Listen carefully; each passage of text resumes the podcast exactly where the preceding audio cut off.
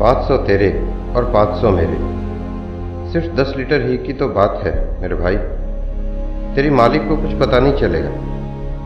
मुन्ना ने राजू के कंधे पर हाथ रखते हुए उसे समझाना चाहा। दरअसल, राजू एक बड़े साहब का ड्राइवर था और वो गाड़ी की सर्विसिंग कराने मुन्ना के गैरेज में आया हुआ था। मुन्ना उससे बार बार गाड़ी से पेट्रोल निकालकर बेचने के लिए कह रहा था। अबे साले तेरी पगार ही कितनी है? क्यों इतना ज़्यादा सोच रहा है? मेरी बात सुन। फ़ायदे में रहेगा। मुन्ना ने फिर राजू को समझाना चाहा। राजू सोच में पड़ गया। बात तो तू सही ही बोल रहा है मेरे भाई। इस पाँच सौ रुपये में तो मैं शाम को अपनी गुड़िया का जन्मदिन भी मना सकता हूँ। केक और मिठाई के पैसे तो एक झटके में आ ही जाएँगे। चिंतित मुद्रा में राजू बोला, सुन मेरी बात। तुझसे पहले इस धन पशु साहब के जितने भी ड्राइवर थे, वे महीने में 20-30 लीटर पेट्रोल तो ऐसे ही हवा कर देते थे। तू बेकार में ज़्यादा मत सोच, मुन्ना ने फिर अपनी बात बढ़ाई।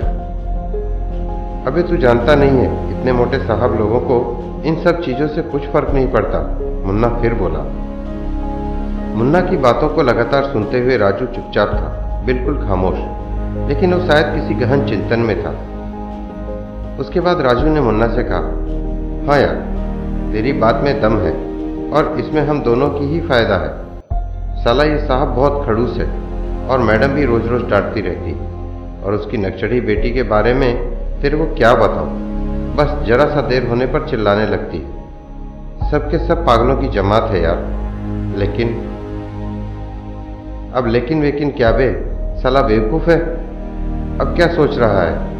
यही मौका है बहती गंगा में हाथ धोने का। मुन्ना ने फिर राजू को क्रोध में कहा। अब राजू ने उससे कहा, यार, जब मैं एक बार ये सोचता हूँ कि साहब भले ही बड़ा खड़ूस है, लेकिन उसने पक्का एक साल कोरोना के वक्त जब पूरी दुनिया थम सी गई थी, मुझे घर बैठे बैठे पगार दी। नहीं तो हम भूखे मर जाते। मैडम भले मुझे रोज़ डांटती है, लेकिन एक बार जब मेरी गुड़िया बीमार होकर हॉस्पिटल में भर्ती थी तो वहाँ दौड़ी चली आई थी।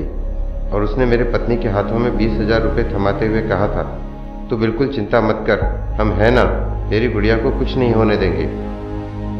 और तो और, साहब की बेटी तो ये बोल बोल कर मेरा माथा खराब कर देती है कि, राजू, कुछ ही महीनों में मेरी शादी है तो मेरा भाई बनकर आएगा ना मेरे ससुराल?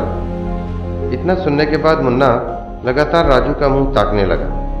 राजू ने बिना कुछ बोले गाड़ी स्टार्ट की और वहाँ से निकल गया। कोई भी खरीद ले, हम बिकने को तैयार नहीं। हाँ हम तेरे शहर का अखबार नहीं। दोस्तों, कहानी अच्छी लगे तो लाइक शेयर एंड सब्सक्राइब कर दें। धन्यवाद।